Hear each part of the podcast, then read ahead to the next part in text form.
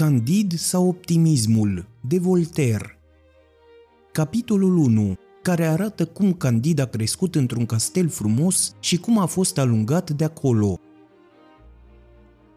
Era odată în Vestfalia, în castelul domnului baron Thunder Ten Tronc, un băiat căruia natura îi dăduse apucăturile cele mai blânde, îi citai sufletul pe față, judeca lucrurile destul de bine, deși avea o minte foarte simplă. Cred că din cauza asta îl chema Candid.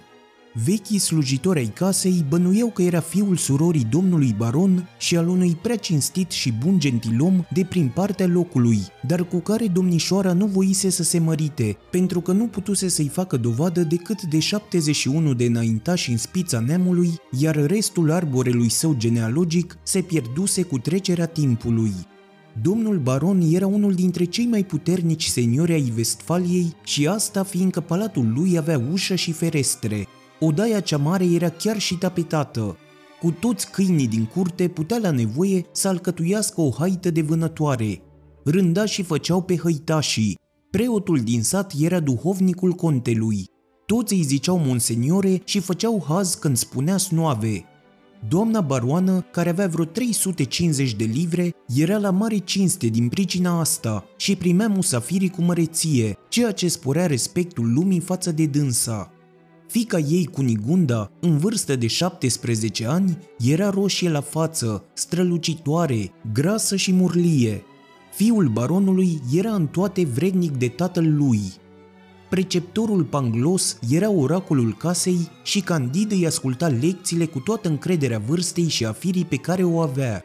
Panglos preda metafizico-teologo-cosmolotontologia, dovedea în chip admirabil că nu este efect fără cauză și că în această lume, care e cea mai bună din toate lumile cu putință, castelul monseniorului baron era cel mai frumos dintre toate castelele și doamna baroană era cea mai bună dintre toate baroanele posibile, E demonstrat, zicea el, că lucrurile nu pot fi altfel, pentru că totul fiind făcut în vederea unui scop, totul este în chip necesar făcut pentru scopul cel mai bun.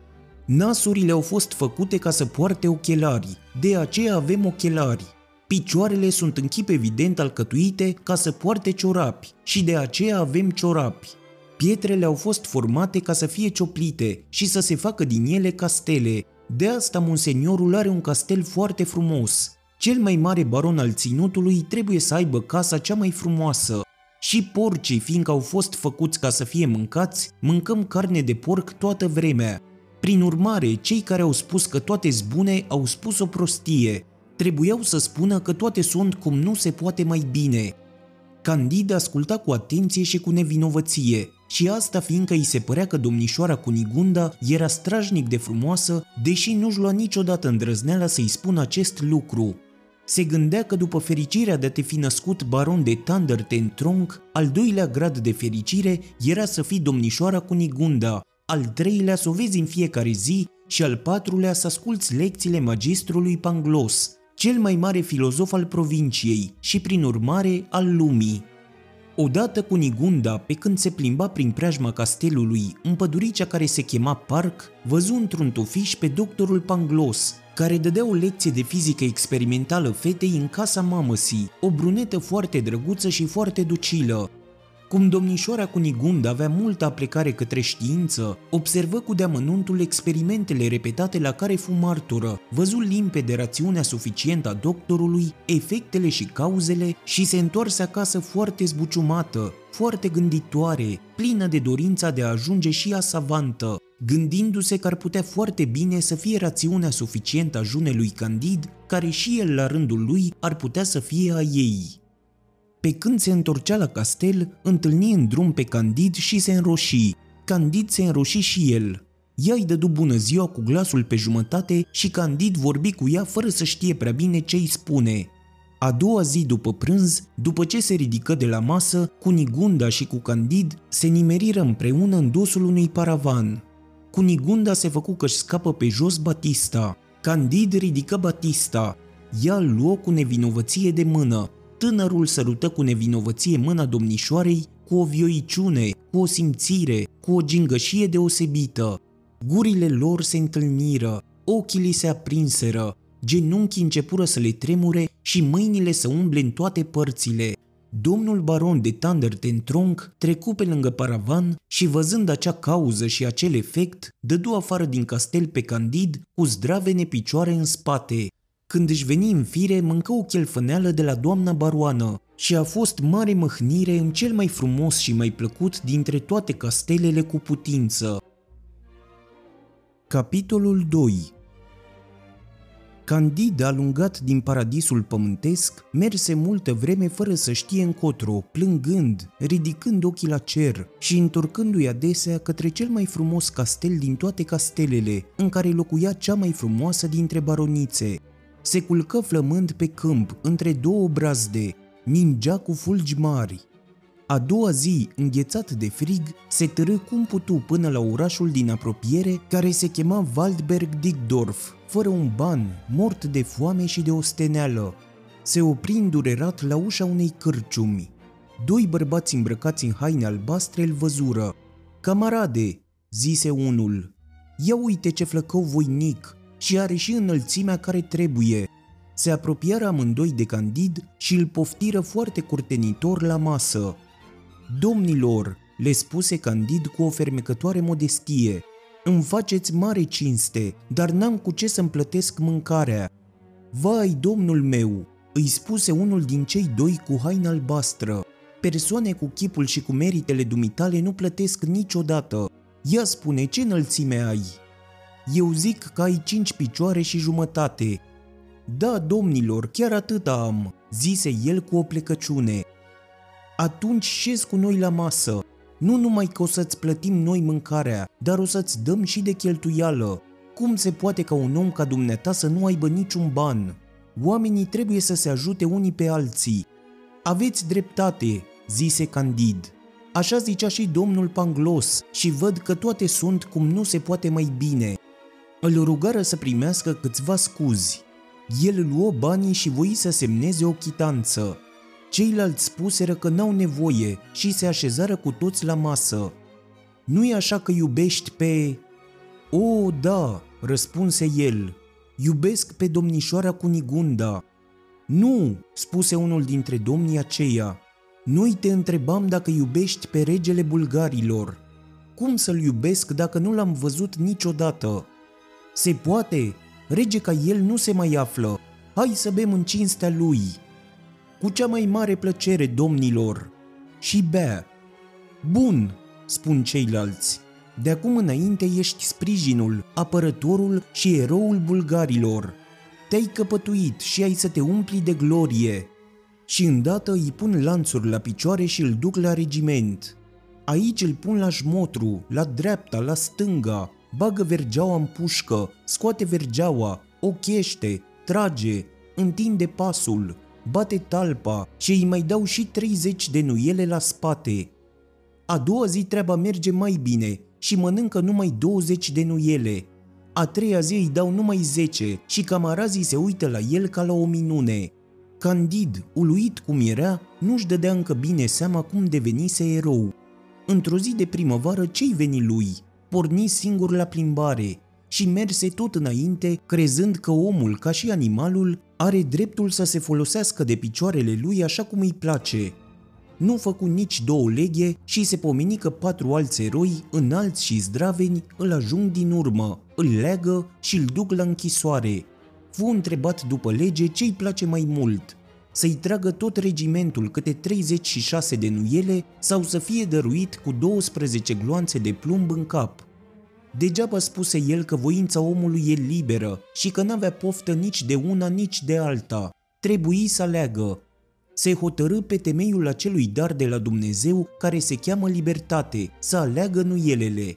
De 36 de ori trebuia să treacă prin fața regimentului și fiecare soldat să-i tragă câte o nuia. A trecut de două ori. Regimentul era alcătuit din 2000 de oameni. S-a ales cu 4000 de lovituri care de la ceafă până la șezut i-au dezgolit mușchii și nervii. Când să înceapă a treia oară, Candid, care nu mai putea, ceru ca o favoare să fie împușcat. Căpătă această favoare, îl legară la ochi și îl puseră în genunchi. Regele bulgarilor, care tocmai trecea pe acolo, întrebă ce a făcut osânditul și cum era foarte deștept, înțelese după ce vorbi cu Candid că acesta era un june metafizician care habar n-avea cei pe lume și îl iertă de pedeapsă cu o mărinimie care va fi slăvită în toate jurnalele și în toate vremurile. Un chirurg, cum se cade, îl vindecă pe Candid în trei săptămâni cu cataplasmele prescrise de Dioscoride începuse tocmai să-i se prindă pielea și putea acum să umble când regele bulgarilor se război cu regele abarilor. Capitolul 3 Cum a fugit Candid de la bulgari și ce s-a mai întâmplat cu el? Nimic nu era așa de frumos, de fercheș, de strălucit și de bine orânduit cum erau cele două știri. Trâmbițele, surlele, oboii, tobele, tunurile alcătuiau o armonie cum nici în infern nu se află. Mai întâi tunurile au doborât cam șase mii de inși de fiecare parte. Pe urmă, puștile au mai scos din cea mai bună lume care există vreo 9 sau 10 mii de ticăloși care o infectau. Baionetele au fost și ele rațiunea suficientă a morții câtorva mii de oameni. Cu totul au fost secerate la vreo 30 de mii de suflete, Candid, care tremura ca un filozof, se ascunse cum putu mai bine tot timpul cât ținu acest măcel eroic. În sfârșit, când cei doi regi puseră să se cânte Tedeum, fiecare în tabăra lui, Candid se gândi că ar fi mai bine să se ducă să mediteze aiurea asupra efectelor și a cauzelor.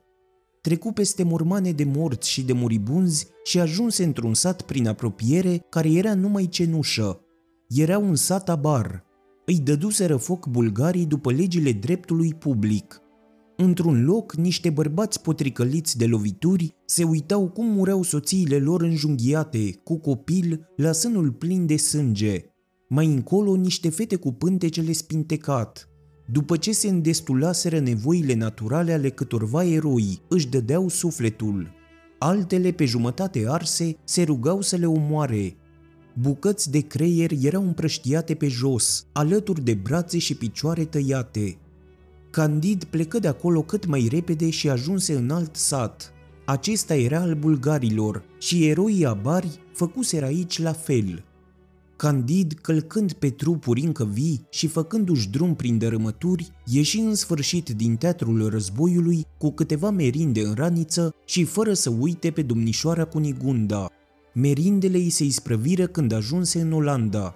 Cum însă auzise că în țara aceea toată lumea era bogată și că oamenii erau buni creștini, se gândi că o va duce aici tot așa de bine ca în castelul domnului baron, până a nu fi alungat din cauza ochilor frumoși ai domnișoarei Cunigunda. Ceru de pomană câtorva inși cu mutre grave, dar aceștia îi răspunseră toți că dacă nu se lasă de meseria asta, are să nimerească într-o casă de corecție, să înveți acolo cum să trăiască. După aceea intră în vorbă cu unul care cuvântase singur despre milostenie un ceas în șir, în fața unei mari adunări de oameni. Oratorul acesta se uită la el chiorâș și îi spuse Ce cauți aici? Ești pentru cauza cea dreaptă?" Nu este efect fără cauză," zise cu modestie Candid. Totul se înlănțuie în chip necesar și e orânduit cât se poate de bine, a trebuit să fiu alungat și să nu mai văd pe domnișoara cu Nigunda, să fiu bătut cu nuiele și trebuie acum să-mi cerșesc pâinea până i fi în stare să-mi o câștig singur. Toate acestea nu puteau fi altfel. Ascultă, amice, îi spuse oratorul. Dumneata crezi că papa e anticrist? Până acum n-am auzit una ca asta, răspunse Candid. Că o să fie sau nu, habar n-am, dar eu atâta știu că n-am ce mânca nici nu ești vrednic să mănânci, îi spuse celălalt. Pleacă de aici, ticălosule, pleacă, păcătosule, în viața mea să nu te mai văd. Soția oratorului, uitându-se pe geam și văzând un om care nu credea că papa e anticrist, îi turnă în cap un O, Doamne, la ce străjnicie ajunge zelul religios al cucoanelor? Un om care nu fusese botezat un bun anabaptist pe nume Iacob văzu felul răutăcios și murdar în care era tratat un frate de-al lui, o viețuitoare cu două picioare și care avea un suflet. Îl luă și îl duse la el acasă, îl spălă, îi dădu pâine și bere, îi mai dădu și doi florini și voi chiar să-l pună să lucreze în manufactura lui de stofe persane fabricate în Olanda. Candid aproape închinându-se în fața lui spuse Maestrul Panglos avea dreptate când spunea că în lumea asta toate cum nu se poate mai bine, fiindcă, uite, acum dărnicia dumitale mă mișcă mult mai mult decât asprimea domnului celuia cu mantie neagră și a soției dumisale. A doua zi, pe când se plimba, dădu de un cerșetor plin tot de bube, cu ochii stinși, cu nasul ros, cu gura strâmbă, cu dinții stricați și vorbind din gât, chinuit de o tuse cumplită și scuipându-și dinții la fiecare o pinteală. Capitolul 4 cum Candid se întâlni cu fostul lui magistru de filozofie, doctorul Panglos, și ce s-a mai întâmplat după aceea. Candid, cuprins mai mult de milă decât de scârbă, dădu acestui groaznic cerșetor cei doi florini pe care îi primise de la cinstitul său anabaptist Iacob. Arătarea se uită lung la el, începu să plângă și se repezi să-l îmbrățișeze. Candid, speriat, se dădu înapoi. Vai, spuse nenorocitul către celălalt nenorocit, nu mai cunoști tu pe Panglos la care țineai așa de mult? Cum se poate? Dumneata ești magistre, dumneata în halul ăsta, dar ce ai pățit? De ce n-ai mai rămas în cel mai frumos castel din lume? Și domnișoara Cunigunda, perla fetelor, capodopera naturii, ce mai face? Cad de pe picioare, zice Panglos. Candid îl luă și îl duse repede la staulul anabaptistului și îi dădu o bucată de pâine. Și după ce Panglos își mai veni în fire, îl întrebă. Spune, ce face domnișoara cu Nigunda? A murit, răspunse Panglos. Candid leșină când auzi asta. Prietenul îl trezi din leșin cu niște oțet prost care se găsea din întâmplare în staul. Candid deschise ochii. A murit cu Nigunda. Ah, unde e cea mai bună dintre lumi? Dar de ce a murit? Nu cumva pentru că a văzut cum am fost dat afară cu picioare în spate din frumosul castel al domnului baron? Nu, spuse Panglos. Au spintecat-o niște soldați bulgari după ce au siluit-o cât au putut. Domnul baron a vrut să o apere și atunci i-au crăpat capul. Pe doamna baroană au tăiat-o în bucăți. Elevul meu, săracul, a pățit ce-a pățit și sora sa, iar din castel n-a mai rămas piatră peste piatră, nici un șopron, nici o oaie, nici o rață, nici un copac. Dar măcar am fost răzbunați, fiindcă barii au făcut și ei tot așa într-o baronie din apropiere care era unui senior bulgar. La vorbele acestea, Candid leșină iar și după ce își veni iar în fire și spuse tot ce trebuia să spună, întrebă pe Panglos ce cauză, ce efect și ce rațiune suficientă îl aduseseră în halul în care era.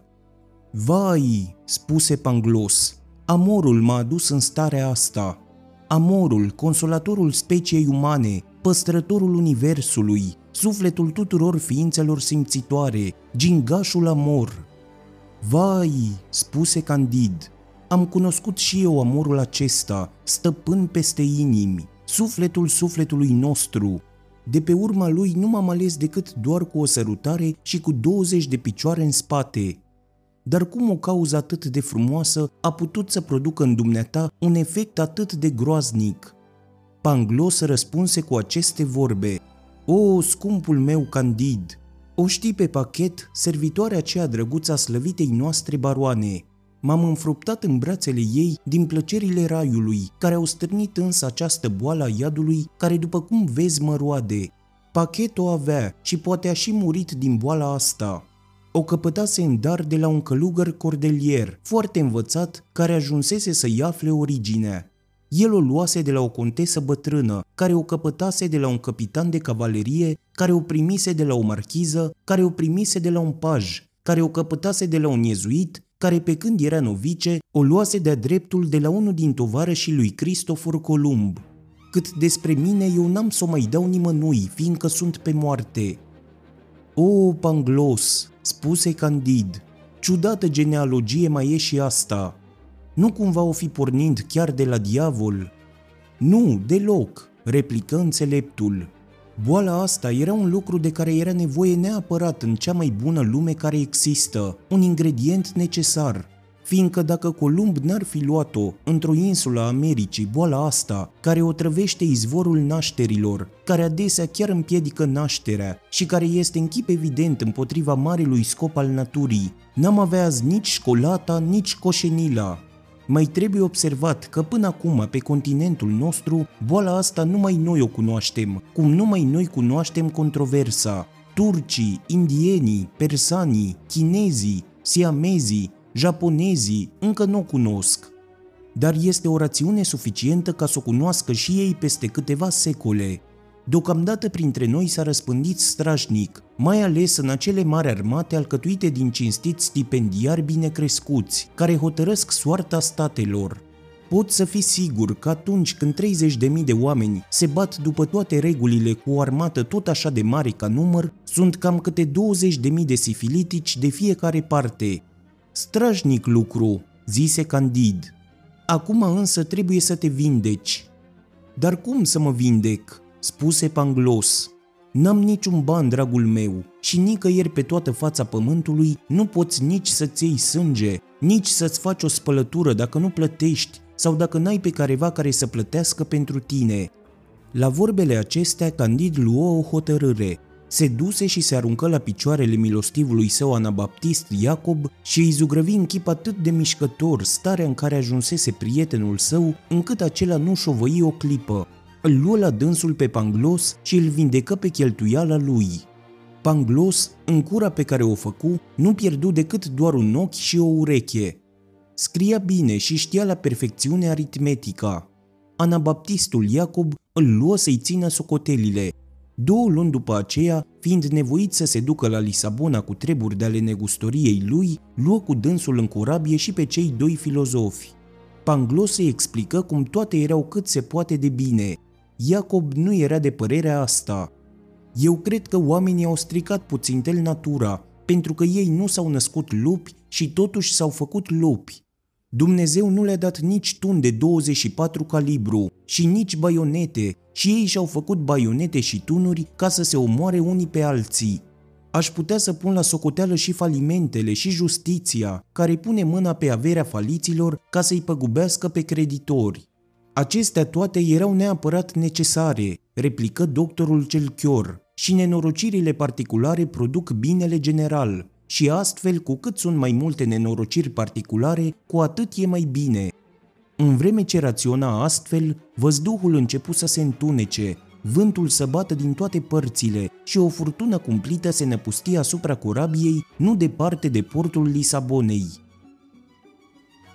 Capitolul 5 furtună, naufragiu, cu tremur de pământ și ce s-a mai întâmplat cu doctorul Panglos, cu Candid și cu anabaptistul Iacob.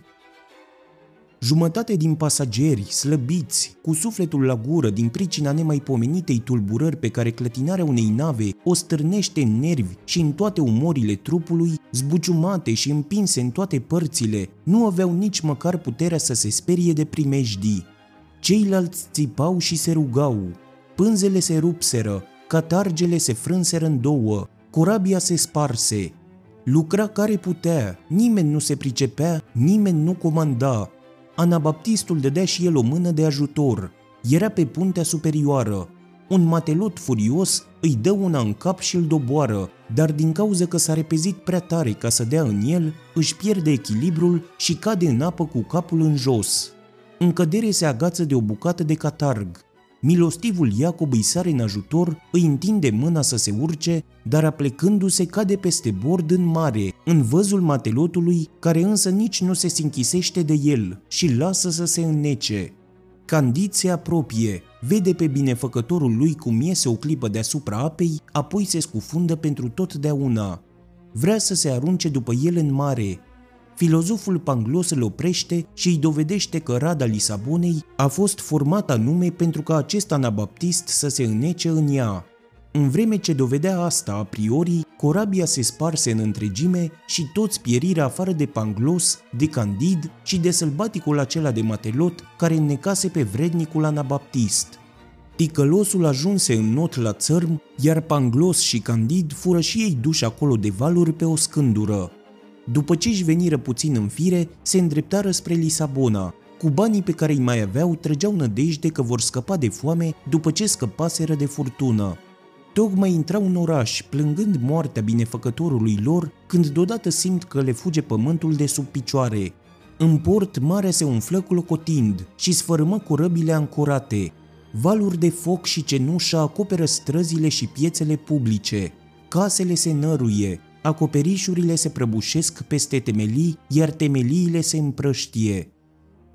30.000 de locuitori de toate vârstele, bărbați și femei, sunt zdrobiți de dărâmături.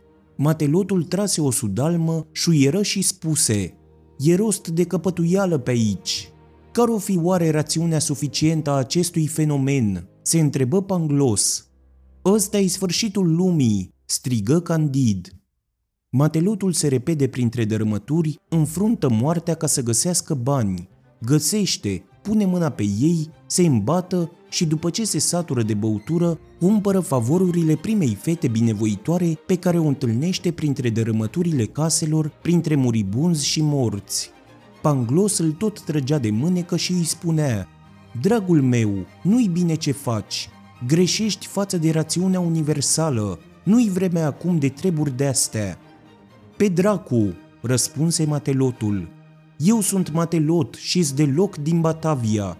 De patru ori am fost în Japonia și de patru ori am călcat pe cruce.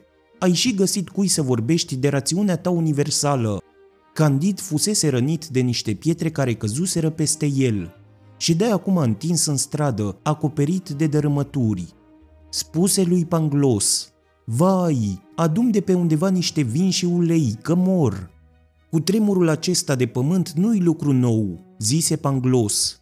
Orașul Lima din America a pățit la fel anul trecut. Aceleași cauze, aceleași efecte, trebuie să fie cu siguranță o dâră de pucioasă pe sub pământul de la Lima până la Lisabona. Foarte probabil, spuse Candid. Acum însă pentru Dumnezeu, adun puțin ulei și vin. Cum probabil? O întoarse filozoful. Eu susțin că lucrul acesta este demonstrat. Candid își pierdu cunoștința și Panglos îi aduse niște apă de la o cijmea din apropiere. A doua zi, tot umblând printre dărâmături, găsiră ceva de mâncare și se mai întremară puțin. După aceea dură ca și ceilalți o mână de ajutor locuitorilor orașului care scăpaseră cu viață. Câțiva cetățeni pe care îi ajutară le dădură o masă cum nu se putea mai bună pentru asemenea vremuri grele. E drept că fu o masă tristă, Mesenii își udau pâinea cu lacrimi. Panglos însă îi mângâie spunându-le că lucrurile nu puteau să fie altfel decât erau. Ce se întâmplă acum e tot ce poate fi mai bine și asta fiindcă dacă este un vulcan la Lisabona, înseamnă că nu putea să fie în altă parte, pentru că e cu neputință ca lucrurile să nu fie acolo unde sunt și tot ce se întâmplă e bine, un bărbat îmbrăcat în negru, cirac de-al Inchiziției care ședea lângă el, luă cu viincios cuvântul și spuse După câte văd, Domnul nu crede în păcatul originar, fiindcă dacă totul este cum nu se poate mai bine, atunci asta înseamnă că n-a fost nici cădere în păcat, nici pedeapsă. Cer respectuos iertare excelenței voastre, răspunse încă și mai cuvincios Panglos, dar căderea omului în păcat intră și ea în chip necesar în cea mai bună lume cu putință. Domnul așadar nu crede în libertate, întrebă ciracul. Să-mi dea voie excelența voastră să spun că libertatea poate să existe în același timp cu necesitatea absolută. Era necesar ca să fim liberi în voința determinată. Panglos era la mijlocul frazei când ciracul făcu un semn din cap valetului său care îi turna vin de Porto sau de Oporto. Capitolul 6 Cum a fost făcut un frumos autodafe ca să se oprească cu tremurele pe pământ și cum Candid a fost bătut la spate. După cutremurul de pământ care distrusese trei sferturi din Lisabona, înțelepții nu găsiră altceva mai bun ca să împiedice o ruină totală decât să dea poporului un frumos autodafe, Universitatea din Coimbra hotărâse că spectacolul câtorva persoane arse la foc mic, cu mare ceremonie, este un mijloc fără greș pe care dacă îl întrebuințezi, pământul nu se mai cutremură. Ca urmare a acestei hotărâri, fusese arestat un biscaian, dovedit că s-a însurat cu cumătra sa și doi portughezi care mâncaseră un pui după ce îi scoseseră grăsimea. După masă, doctorul Panglos și cu discipolul său Candid fură arestat și ei, unul pentru că vorbise, celălalt pentru că ascultase cu un aer de încuvințare. Fură duși amândoi, dar nu împreună, în niște apartamente foarte răcuroase, în care niciodată nu te supără soarele. După ce stătură acolo o săptămână, îi îmbrăcară cu câte un San Benito, iar în cap le puseră câte o mitra de hârtie. Pe mitra și pe San benito lui Candid erau zugrăvite flăcări întoarse cu vârful în jos și draci care nu aveau nici coadă, nici gheare. Dracii lui Panglos aveau gheare și coadă, iar flăcările se ridicau drept în sus. Merseră îmbrăcați așa în procesiune și ascultară o predică foarte patetică, după care urma o frumoasă muzică monotonă. Candid fu bătut la spate în cadență în timp ce cântau. Biscaianul și cei doi inși, care nu voiseră să mănânce partea grasă, fură arși pe rug, iar pe Panglos îl spânzurară, deși nu era obiceiul. Chiar în ziua aceea, pământul s-a cutremurat din nou cu un vuiet înspăimântător. Candid, speriat, tulburat, amețit, plin de sânge și gâfâind, își spunea lui însuși, Dacă o fi asta cea mai bună lume cu putință, atunci ce-or fi cu celelalte? Că am fost bătut la spate treacă meargă, am mai pățit-o tot așa și la bulgari. Dar de ce a trebuit, dragul meu Panglos, cel mai mare dintre toți filozofii, să te văd spânzurat fără să știu de ce? Și tu, o, scumpul meu anabaptist, cel mai bun și mai de treabă dintre oameni, de ce a trebuit să mori înnecat în port? Și dumneata, domnișoară Cunigunda, perla fetelor, de ce a trebuit să fii spintecată? Plecă de acolo abia ținându-se, descălit, bătut, iertat și blagoslovit. Deodată o bătrână l opri în drum și îi spuse Țineți firea și hai cu mine,